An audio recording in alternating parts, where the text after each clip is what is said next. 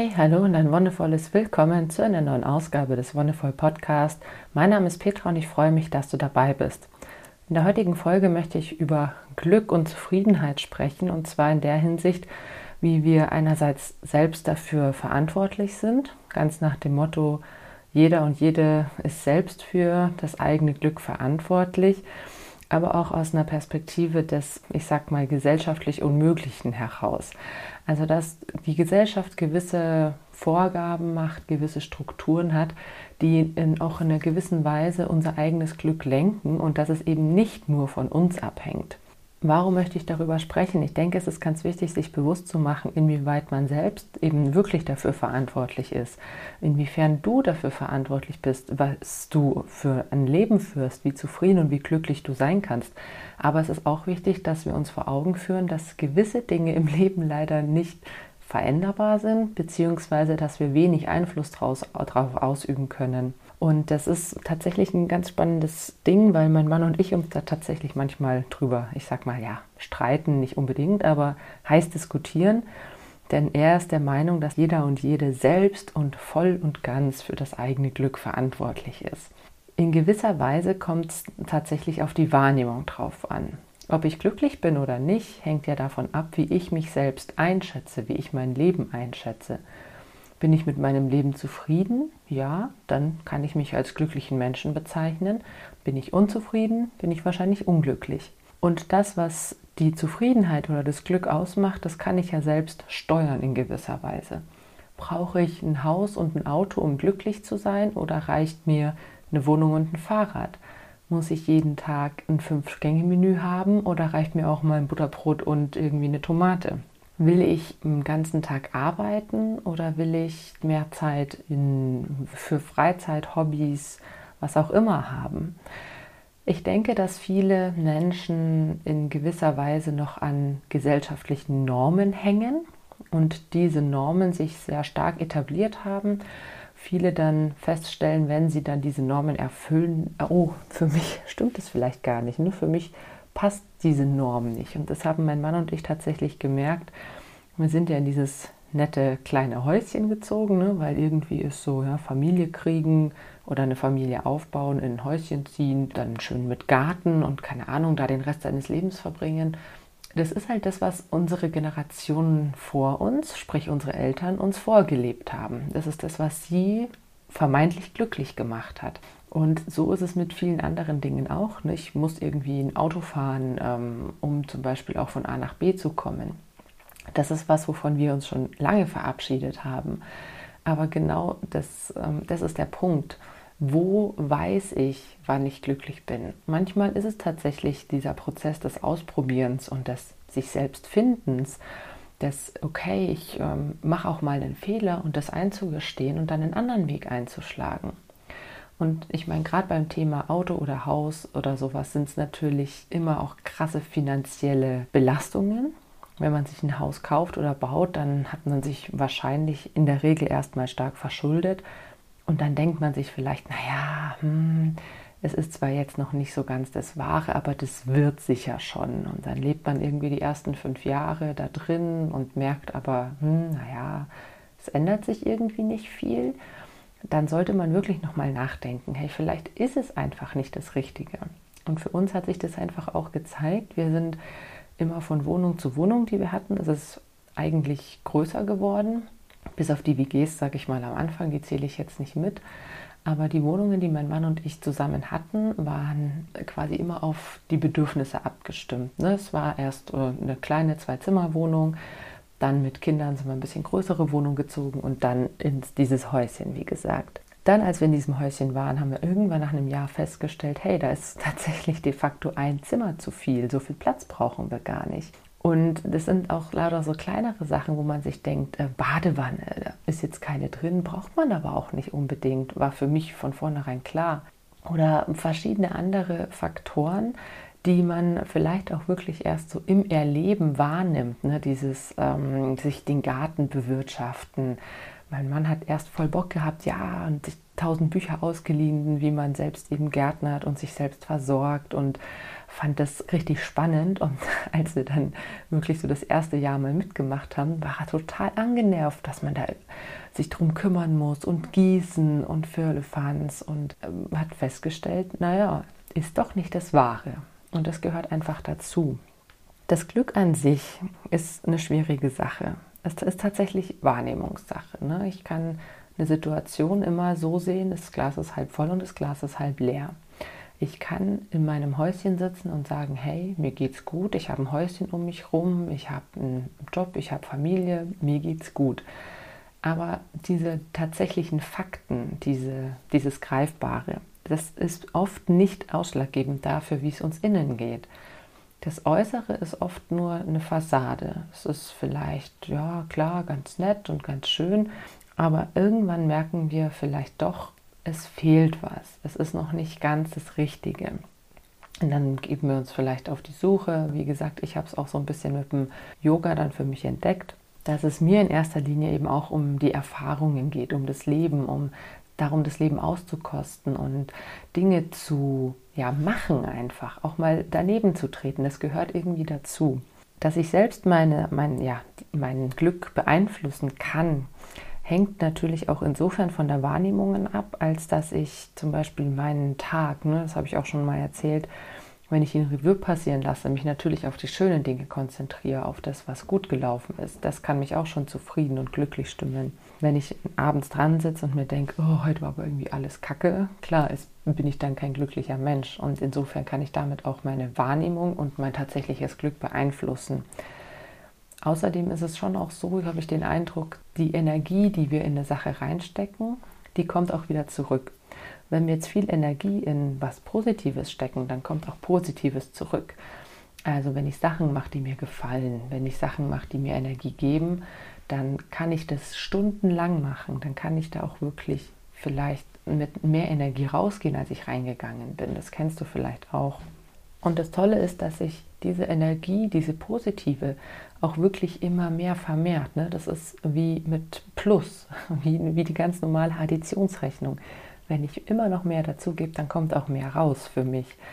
Das heißt, wenn ich einen schönen Tag hatte und viele schöne Erlebnisse und mich dann nochmal daran erinnere, das nochmal für mich Revue passieren lasse und diese Momente nochmal im Nachhinein voll und ganz auskoste, dann ist das Glück oder die Zufriedenheit, die ich daraus schöpfen kann, auch nochmal viel größer, als wenn ich es einfach nur, ja, als wenn es einfach nur passiert ist, in Anführungszeichen.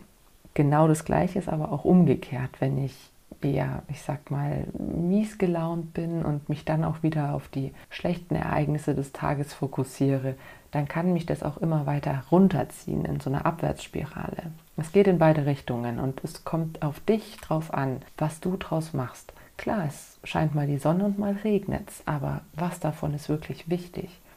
Manchmal ist es wirklich so, dass wir einen Tag haben, wo viel schief geht, wo es anstrengend ist, wo wir vielleicht Stress haben, aber dann gibt es trotzdem irgendwelche kleinen Momente, die schön sind. Und sei es nur der Kuss am Morgen vom Partner oder der Partnerin oder ein nettes Gespräch in der Mittagspause oder vielleicht ein Kompliment.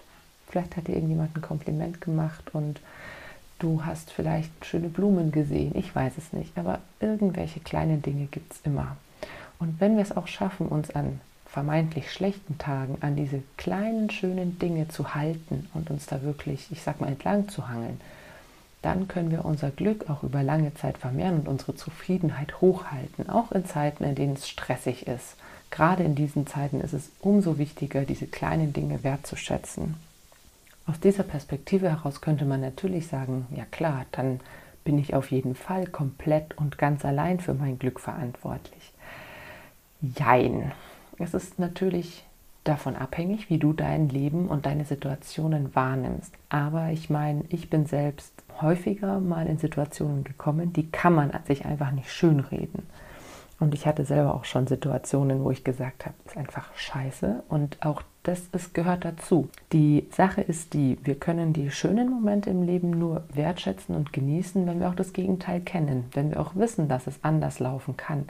Aber das Problem ist, dass diese andere Seite, die negative Seite eben nicht überwiegen darf. Und es kann sein, dass wir jeden Tag Situationen haben, die für uns schlecht sind, die uns negativ beeinflussen, die uns runterziehen.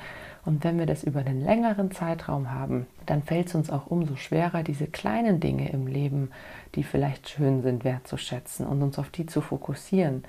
Denn klar, wie soll ich mich irgendwie über Wochen hinweg an einem Kuss oder an einer Blume oder an einem Kompliment erfreuen, wenn ich jeden Tag irgendwie Stress in der Arbeit habe, beleidigt werde, diskriminiert werde oder andere Strukturen mich einfach in eine sehr, sehr, sehr negative Situation zwängen. Und tatsächlich ist das was, was in unserer Gesellschaft teilweise gewollt ist. Also das habe ich leider feststellen müssen, dass auch so Sachen wie Diskriminierung einen Sinn haben. Also so blöd sich's anhört, denn für manche Menschen ergibt sich Glück nur daraus, dass sie sich selbst mit anderen vergleichen. Also viele Menschen können nicht in, in der Isolierung ihr Glück finden, sagen, dass sie wirklich nur ihre eigenen Erfahrungen sich angucken, sondern sie müssen es immer mit anderen vergleichen. Ich habe ein größeres Haus als die andere Person. Ich habe mehr Kinder. Ich habe mehr Geld. Ich habe mehr Hobbys, was auch immer. Viele Menschen ziehen daraus irgendwie so ihre Kraft, ihre Energie, indem sie sich dadurch besser stellen.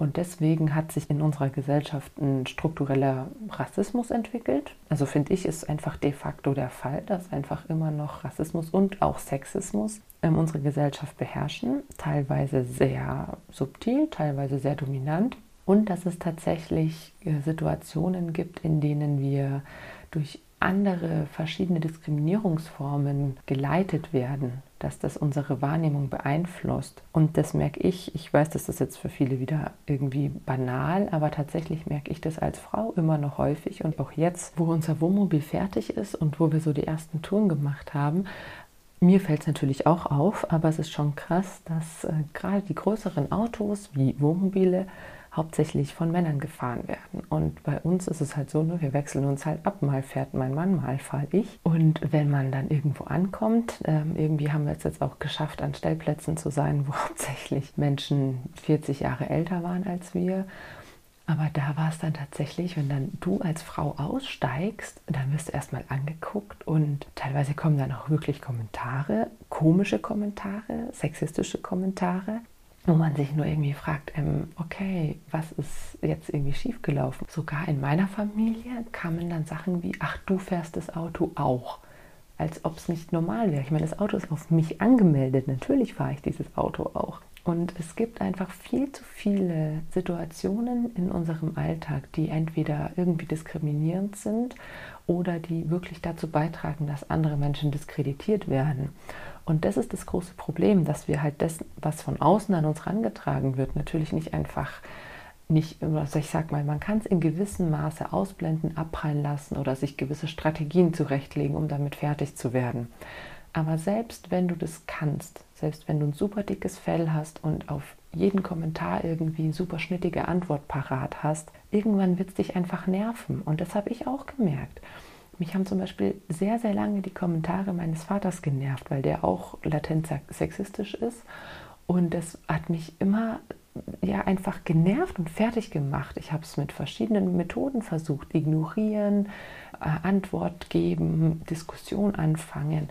Es hat nie was gebracht, bis ich es halt mal wirklich angesprochen habe. Und das ist natürlich nicht immer möglich, wenn es jetzt halt eine vertraute Person ist oder jemand aus Freundes- oder Familienkreis klar, dann kann man das ansprechen. Aber wenn das jetzt halt einfach auf der Straße passiert, dann fängst du ja nicht irgendwie eine Grundsatzdiskussion mit der Person an. Es ist leider tatsächlich einfach der Fall, dass es in unserer Gesellschaft so passiert.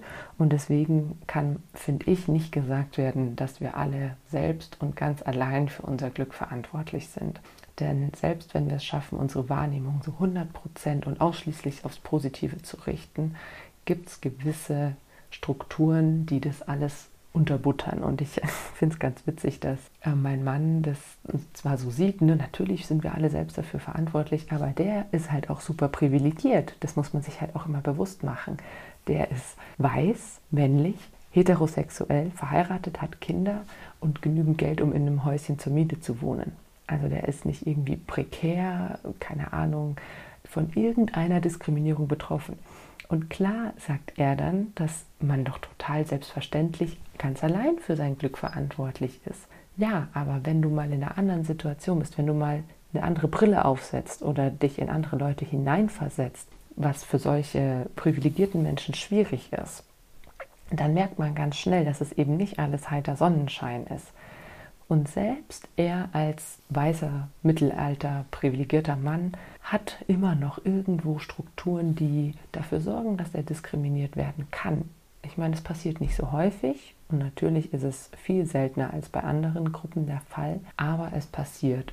Tatsächlich habe ich auch meine Hausarbeit darüber geschrieben, dass, ähm, also im Soziologiestudium, dass es tatsächlich nicht sein kann, dass alle Menschen glücklich sind auf einem Level, dass alle Menschen in Wohlstand leben. In, in, bei uns ist es so, unsere Gesellschaft baut darauf, dass wir uns von anderen abgrenzen, dass wir und die anderen immer, also es ist ein Thema, das sich durchzieht. Deswegen ist es auch so ein bisschen das Traurige, dass sich zum Beispiel Geschichte wiederholt, ne? dass wir jetzt wieder in so einem Rechtsruck sind. Das sind gewisse Prozesse, die immer wieder aufkommen werden, einfach weil Menschen in gewisser Weise funktionieren, wo auch vielleicht die moderne Gesellschaft ihren Beitrag zu leistet und gerade die Konsumgesellschaft sehr stark beteiligt ist. Denn klar, wenn man irgendwie Sachen kaufen kann, erwerben kann, wenn dir auch von der Werbung oder von der Industrie vorgegaukelt wird, dass man Glück zum Beispiel anhand von irgendwelchen Gütern messen kann, na klar bist du dann erstmal drauf und dran, dass du das alles dir anschaffst und dann vergleichst, hey, was haben die anderen, was habe ich und wie geht es mir damit? Und sich davon zu lösen, das ist, glaube ich, der größte Schritt und die größte Erleichterung hin zu einem Glücklichsein.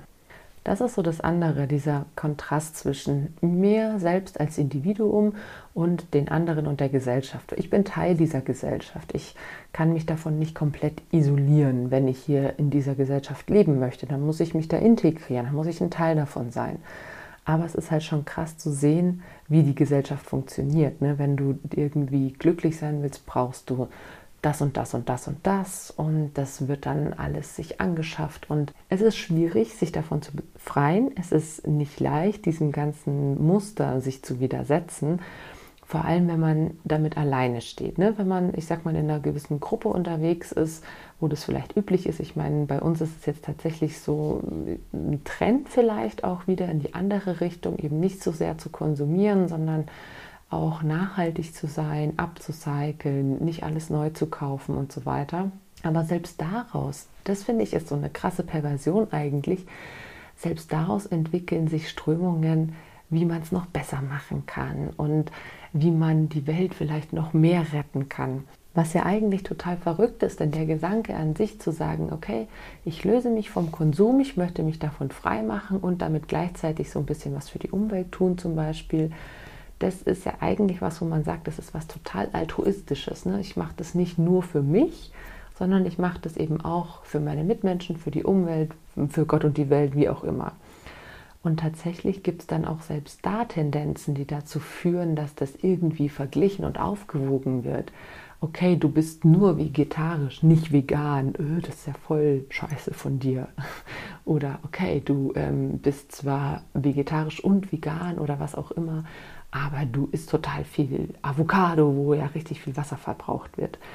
Also es ist ein anderes Thema, aber es ist tatsächlich, wenn man sagt, man möchte glücklich sein und man möchte dieses Glück irgendwie hinaustragen, man möchte vielleicht auch andere Menschen damit mit reinziehen. Es ist nicht so leicht. Also es ist schwieriger, als man denkt, weil diese, ja, diese Werte oder Normen, die so in den Köpfen herrschen, teilweise sehr subtil wirken. Also wie gesagt, so das mit dem Häuschen und das mit dem Garten und keine Ahnung, das hat sich bei uns auch alles irgendwie so ergeben. Und klar haben wir dann gedacht, als wir eingezogen sind, hey, hier könnten wir jetzt auch die nächsten 10, 20 Jahre bleiben.